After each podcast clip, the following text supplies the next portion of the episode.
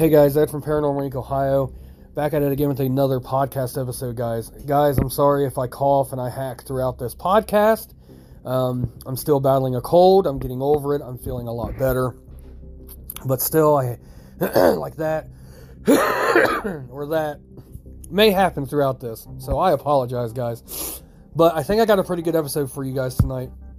I want to do since we've been doing like the history of witches and werewolves, I went ahead and I looked up the history of vampirism, vampires. Um, oh, sorry. Hollywood would want you to believe that they're blood sucking, you know, demons that come from the night and they drink your blood, or they want you to believe that they fall in love with a human and they go on, so on and so forth with that. So, we're going to talk a little bit about that too. But we're going to talk a lot about the history of vampirism, the history of vampires. That way, you guys can get, you know, a little gist of everything. So, only a vampire can create another vampire. So, logic tells us that the history of vampires begins with a single vampire who created the others. Much like the chicken and the egg argument, we had little insight into how the first vampire came about until recently. The answer lies in the scriptures of Delhi, specifically in the collection of writings known as the Vampire Bible. The first vampire started out as not a vampire at all, but as a human man named Ambrosio. He was an Italian born adventurer who fate brought to Delphi, or Delphi, in Greece. Which I'm going to touch base about little bits and pieces of that now as we're talking about it. So, excuse me, guys, again, I'm trying to keep my coughing down.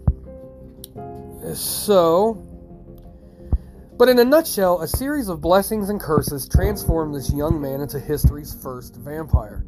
Specifically, it began with the sun god Apollo, who, in the fit of rage, cursed Ambrosio so that his skin would burn should it ever touch sunlight again.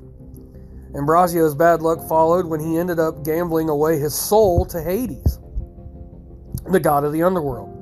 The next curse came via Apollo's sister, Artemis, the goddess of the moon and hunting, who made it so that Ambrosio's skin would burn if it touched silver. The blessings came soon after, when Artemis, taking pity on the poor young man, gave him the gift of immortality. He would carry his curses, his skin burning by sunlight or silver, but he would live forever in his current form. Not only that, but Artemis also gave him the speed and strength to become a hunter, whose skills were second only to her own. Blood sucking, which by the way is called hematophagy, that is a huge word, guys. I wrote it down. Uh, I can see it. Hematophagy. That is a word that I just can't say, guys. so I hope you understand what that is, just in case you were curious is also included in the blessings. In the vampire original story, Ambrosio hunts swans and uses their blood as ink to write love poems to his lady Selene. While this may be considered a little creepy by our standards, it wasn't all that unusual in ancient Greece to make do with what you hunted.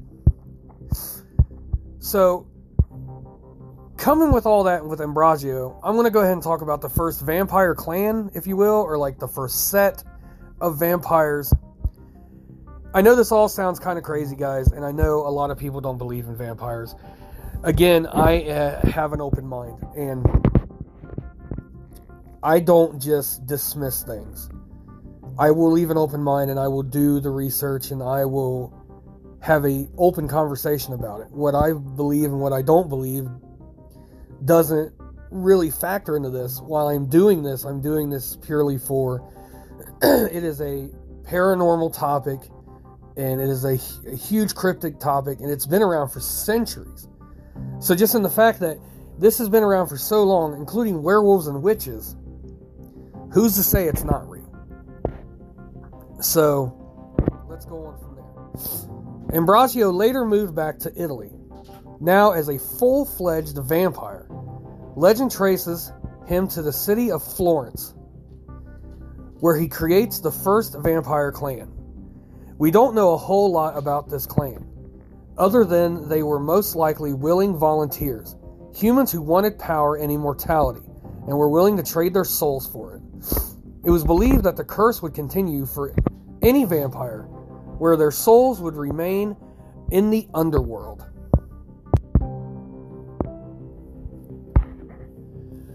aka Hell, where they could return to claim them, but then could never leave. From what we know of the history of vampires, the clan grew in size and strength until infighting created something of a civil war within the clan, and many vampires left to form their own clans. What happened to Ambrosio and those who stayed with him is largely unknown, though many believe that he still resides somewhere in Florence. So now that we got to the past and what kind of what is documented about real life vampirism, um, we're going to go ahead and we're going to go into the fiction, facts, and folklore of vampirism, like Dracula and Vlad the Impaler and things like that. So we're going to go ahead and start with that. The most famous vampire is, of course, Bram Stoker's Dracula, though those looking for historical, real Dracula often cite Romanian prince Vlad Tepes, after whom Stoker is said to have modeled some aspects of his Dracula character. The, the characterization of Tepes as a vampire, however, is a distinctly Western one. In Romania, he is viewed not as a blood drinking sadist, but as a natural hero who defended his empire from the Ottoman Turks. The vampires most people are familiar with, such as Dracula, are revenants, human corpses that are said to return from the grave to harm the living. These vampires have Slavic or- origins. I can't even talk, guys. Only a few hundred years old. But other older versions of the vampire were not thought to be human at all, but instead supernatural, possibly demonic, that did not take human form. Matthew Beresford, author of From Demons to Dracula, the creation of the modern vampire myth, notes there are clear foundations for the vampire in the ancient world, and it is impossible to prove when the myth first arose. There are suggestions that the vampire was born out of sorcery in ancient Egypt, a demon summoned into this world from some other. There are many variations of vampires from around the world. There are Asian vampires such as the Chinese Yagishi or Chongshi, evil spirits that attack people and drain their life energy, the blood drinking, wrathful deities that appear in the Tibetan Book of the Dead, and many others. The best way to deal with the vampires, of course, is to prevent them from coming back in the first place. A few centuries ago in Europe, yes, this really happened, this was often accomplished by staking suspected vampires in their graves. The idea was to physically pin the vampire to the earth, and the chest was chosen because it's the trunk of the body. This tradition was later reflected in popular fiction depicting wooden stakes as dispatching vampires. There was no particular significance to using wood according to folklore. Vampires, like a jinn or genies, and many other magical creatures fear iron, so his iron bar would be even more effective than a wooden stake. Other traditional methods of killing vampires include decapitation and stuffing the severed head's mouth with garlic or a brick. In fact, suspected vampire graves have been found with just such signs. Yes, they really did this. According to a 2012 Live Science article, the body of the woman was found in a mass grave on the Venetian island of Nuovo Lazaretto. Suspecting that she might be a vampire, a common folk belief at the time, gravediggers shoved a rock into her skull to prevent her from chewing through her shroud and infecting others with the plague, said anthropologist Matteo Borrini of the University of Florence. Other researchers later challenged this interpretation and suggested that the brick may not have been placed in the mouth after all, but instead was one of many bricks surrounding the body that merely fell there after burial. Whether the burial reflected an accused vampire or not, other graves are much clearer. In 2013, archaeologists in Bulgaria found two skeletons with iron rods through their chest. The pair are believed to have been accused vampires, according to an article in Archaeology magazine. Some traditions hold that vampires cannot enter a home unless formally invited in. This may have been an early form of the modern stranger danger warnings to children. A scary reminder against inviting unknown people into the house if your local villagers neglected to unearth and stake a suspected vampire and he or she has returned from the grave. There are steps you can take to protect yourself. The exact method varies around the world. But in some tradition, the best way to stop a vampire is to carry a small bag of salt with you. If you are being chased, you need only to spill the salt on the ground behind you, at which point the vampire is obligated to stop and count each and every grain before continuing the pursuit. If you don't have salt handy, some say that any small granules will do, including bird seed or sand. Salt has often placed above the around doorways for the same reason. So, in a nutshell, guys, you know, I looked up a lot of stuff, and even even way back when, when those Salem witch trials was going on, in Europe there was vam- vampirism trials that people were accused of being vampires. They would judge them and they would execute them, just like they did the witches of Salem and around the world when witchcraft was a huge scare. And it was the same with werewolves as well. That's why I do these. Um, you, people just, I guess back then, people had no idea what was what, so whatever they thought was bad was just bad. And a lot of innocent people were killed, just like in the witch trials and the werewolf trials.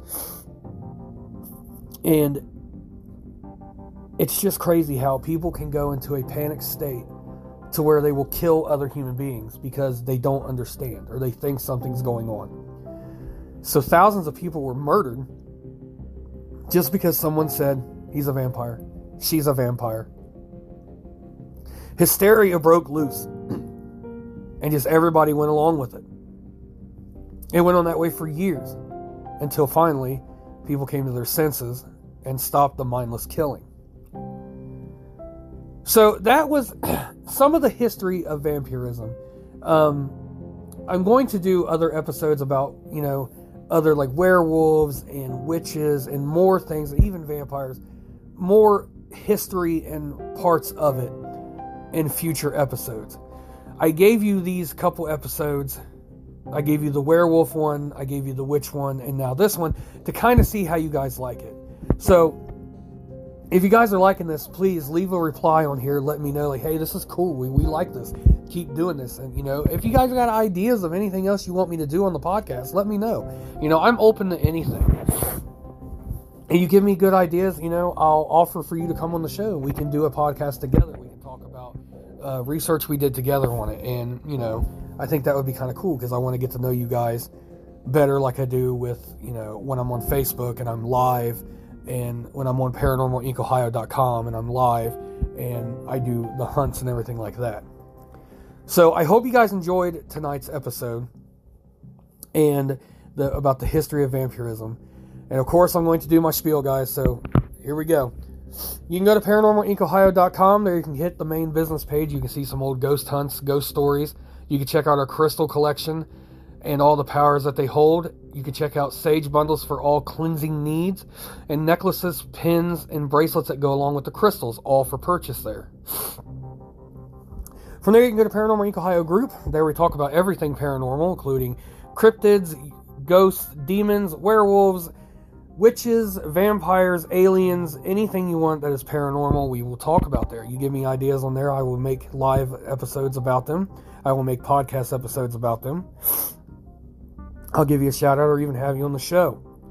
From there, you can go to Paranormal Inc. Ohio on TikTok and YouTube. There, you can check out some old ghost stories and some old ghost hunts. And of course, you can go to any podcast venue out there to check out the Paranormal Inc. Ohio podcast. Now, every Monday, Tuesday, and Wednesday night at 10 p.m. is a podcast episode, a new podcast episode. Every Thursday night at 10 p.m., we are live for a paranormal discussion every Friday night for Fear Friday at 10 p.m. on Facebook. We are live again for Fear Friday.